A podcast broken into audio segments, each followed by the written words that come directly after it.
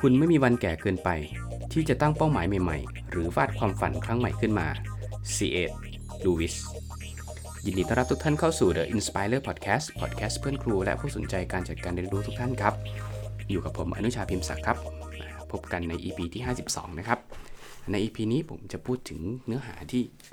เอ่เรียกได้ว่าเป็นเนื้อหาที่ผมประทับใจมากที่สุดบทหนึ่งเลยนะครับ ในหนังสือเล่มนี้ก็คือ ชื่อบทว่า Do They Know It's Christmas นะครับ คือในบทนี้จะพูดถึงการทำงานจิตจิตอาสาของนักเรียนห้องเรียน 56 ครับ มันมีคำหนึ่งที่ที่ครูเรฟเขียนไว้ในหนังสือนะครับ คือคำว่าเจอกันวันที่ 24 ครับ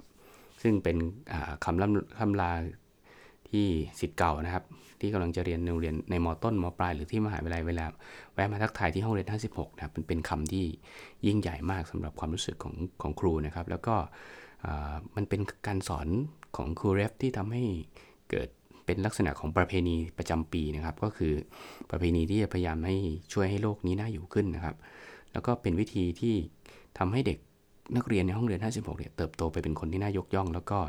ทำให้พวกเขามีจิตสำนึกที่ดีต่อสังคม ก็มีให้ความช่วยเหลือสังคมช่วยเหลือโลกนะครับ แล้วก็ส่งผลกระทบต่อวิถีชีวิตของเขาในตอนที่เขาโตไปจำนวนมากมีตัวอย่างให้เห็นในห้องเรียนครูเรฟนะครับ ในห้องเรียนครูเล็บเนี่ยครับจะมี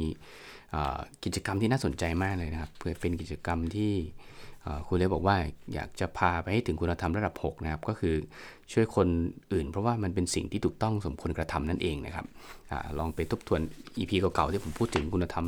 6 6 ระดับนะครับ คุณธรรมระดับว่ามีอะไรบ้างนะครับใน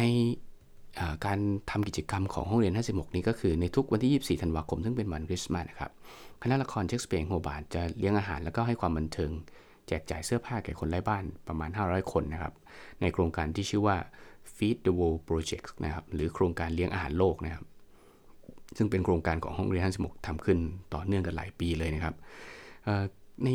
ห้องเรียนในกิจกรรมเนี้ยนะครับ มุ่งที่จะสอนเด็กๆ ให้มองโลกที่อยู่นอกหน้าต่างของพวกเขาออกไป แล้วก็สร้างแรงแรงบันดาลใจให้เด็กๆรับใช้ชุมชนด้วยตัวเองครับเอ่อพอพูดถึงห้องเรียนทั้ง16เนี่ยก็ห้องห้องเรียนเนี่ยผมว่าพอเดี๋ยวยกตัวอย่างไปมันก็ดูไม่ยากนะครับ แต่ก็ดูไม่ง่าย ไม่ไม่ยากก็คือทำได้ครับ เพราะว่าคนที่ต้องการความช่วยเหลือมีเยอะเลย แต่ไม่ง่ายคือเรื่องง่ายในการที่จะทำอย่างต่อเนื่องแล้วก็ทำด้วยใจจริง ๆ ครับ ครงการนี้นะครับเริ่มมาที่ครูเลฟได้รับเชิญจากอองค์กรที่ชื่อว่าเฟสนะครับที่บริการทางสังคมหลายอย่างนะครับ ก็คือช่วยเหลือผู้ที่ไร้ที่อยู่อาศัยนะครับ โดยการจัดเลี้ยงอาหารกลางวันก่อนวันคริสต์มาสแก่ผู้ไร้ที่อยู่อาศัย ซึ่งอยู่ละแวกใกล้เคียงในโบสถ์แห่งหนึ่งนะครับ แล้วก็ก็เลยเชิญนักดนตรีนะครับของวงของครูเลฟนะครับของห้องเรียน56เนี่ยไปเล่นในโบสถ์ครับ พอไปเล่นแล้วปรากฏว่าครูครูไปกับนักเรียน 5 คนครับร้องเพลงคริสต์มาสสามสี่เพลงที่เด็กร้องได้นะครับปรากฏว่าคนที่ไร้ที่อยู่อาศัยเขาก็บอกว่าร้องร้องเพลงใหม่หน่อยร้องให้ฟังอีกหน่อยแต่เด็กๆร้องไม่ได้ครับร้องได้แค่3ามสี่เพลงเท่านั้นเอง ก็เขาก็ให้ร้องเพลงเดิมซ้ำๆครับ ปรากฏว่ามันมันประหลาดใจมากนะครับ ก็คือทำไมผู้ชมซึ่งเป็นคนไร้ไร้บ้านเนะครับ ขอให้ร้องเพลงเดิมซ้ำๆซึ่งเด็กก็ร้องนะครับ มันน่าจะมีอะไรบางอย่างที่สะกิดใจของของคนฟังแล้วครูเรฟบอกว่ามันมันสะกิดใจคนคนด้วยคนอย่างครูเรฟด้วยก็คือเสียงของเด็กๆน่าจะทำให้พวกเขาเหล่านี้ออกจากปัญหาที่เขาเผชิญอยู่ได้นะครับ มีความสุขด้วยสายตาด้วยแววตาของเด็กๆนะครับ แล้วปฏิกิริยาของเด็กๆครับ ก็ มันทำให้เขาเห็นว่าผลของความยากจนเนี่ยสิ่งที่เขาไม่อยากเจอทั้งหลายนะครับ เราเห็นเลยว่าเออความยากจนการใช้ยาเสพติดการดื่มสุราแล้วก็ความเจ็บป่วยทางจิตน่ะมันทำให้เเกิดปัญหาเหล่านี้ขึ้นนะครับ แต่ว่าในกลุ่มคนจนจัดหรือคนไร้บ้านเหล่านี้นะครับก็ก็มีหลายคนที่เป็นคนตลกเป็นคนเอื้อเฟื้อเป็นคนพูดจาดีนะครับทำให้เอ่อเด็กๆเข้าใจปัญหาเหล่านี้ได้มากขึ้นนะครับ แล้ววันครั้งแรกที่ไปนะครับในปีแรก ประมาณ 20 กว่าปีที่แล้วนะครับขณะนั่งรถกลับบ้านนะครับ เด็กๆก็คุยกันว่าจะกลับไปอีกในคริสต์มาสปีหน้าครับ แล้วก็ไม่นานนะเขาก็เลยวางแผนว่าจะกลับไปโดยพาเพื่อนๆไปหลายคน แล้วก็เตรียมเพลงไปร้องให้มากกว่าปีนี้นะครับ นั่นคือจุดเริ่มต้นนะครับของอโครงการเลี้ยงอาหารโลกของห้องเรียน 56 ครับ แล้วห้องเรียนเนี้ยก็เลยเตรียมทั้งปีเลยนะครับ เตรียมทั้งปีตั้งแต่ตั้งแต่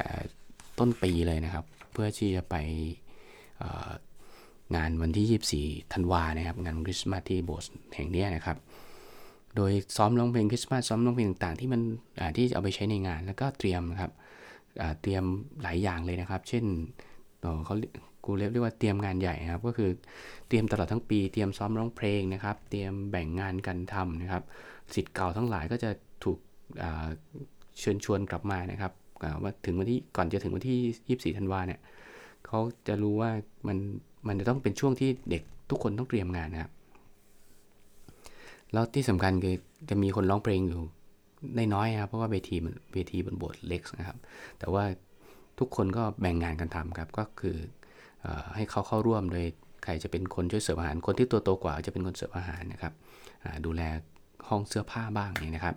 ในการเตรียมงานของห้องเรียนนี้นะจะเห็นว่าในการดูแลเลี้ยงอาหารคน 500 คนนะครับเขาทำยังไงถึงไม่ขาดตกบกพร่อง รุ่นพี่สิทธิ์เก่าทั้งหลายนะครับ ไม่ว่าจะจบไปแล้วทำงานเรียนอยู่นะครับ เรียนมัธยม เรียนมหาวิทยาลัย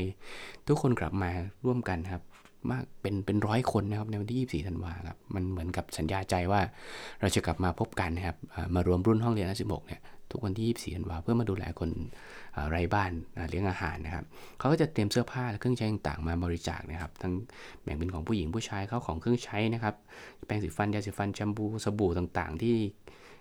เขาเขาเอาไว้ใช้ได้คนที่ไม่มีบ้านอยู่นะครับเขาเอาไปใช้ได้นะครับ โดยแยกเสื้อผ้าตามขนาดต่างๆ พอถึงวันก่อนคริสต์มาสนะครับคนไร้บ้านทั้งผู้ชายและผู้หญิงก็จะเจอห้องที่มีเสื้อผ้าแล้วก็ของใช้จัดวางอย่างเป็นระเบียบนะครับพวกนี้เขาจะเข้าไปสามารถที่จะเข้าไปเลือกเสื้อผ้าได้ในวันที่ 24 ธันวานะครับ ก่อนคริสต์มาสคือวันคริสต์มาสคือ 25 ธันวาเนี่ยนะครับในวันที่ 24 ธันวานะครับ ทั้งนักเรียนเก่านักเรียนปัจจุบันประมาณร้อยกว่าคนเนี่ยก็จะมาช่วยงานกันนะครับ พวกป .5 ป .6 ก็จะรับหน้าที่ร้องเพลงเล่นดนตรีนะครับ ส่วนม ต้นทำหน้าที่เสิร์ฟอาหารนะครับ ก็คือเด็กเล็กเสิร์ฟเสิร์ฟไม่ไหวนะครับ ส่วนคนโตกว่าเนี่ยถ้าถ้าเกิดปัญหาคนไร้บ้านเขามีปัญหาทะเลาะเบาะแว้งกันชกต่อยกันจะได้หนีหนีได้ทันอย่างเงี้ยนะครับ แล้วก็เมื่อเอเราเราเห็นจากที่คุณเลฟ พูดถึงนะครับจะจะเห็นได้ว่าเด็กนักเรียนห้องนี้นะครับแล้วก็คนที่จบไปในช่วยงานกันเนี่ยสามารถแบ่งหน้าที่แบ่งพลังงานได้อย่างอย่างสบาย แล้วก็เห็นได้ว่าการทำงานเป็นทีมของเขา แล้วก็การแบ่งงานทั้งหลายเนี่ยเห็นถึงรูปแบบการทำงานที่เป็นระเบียบเรียบร้อยนะครับ แล้วก็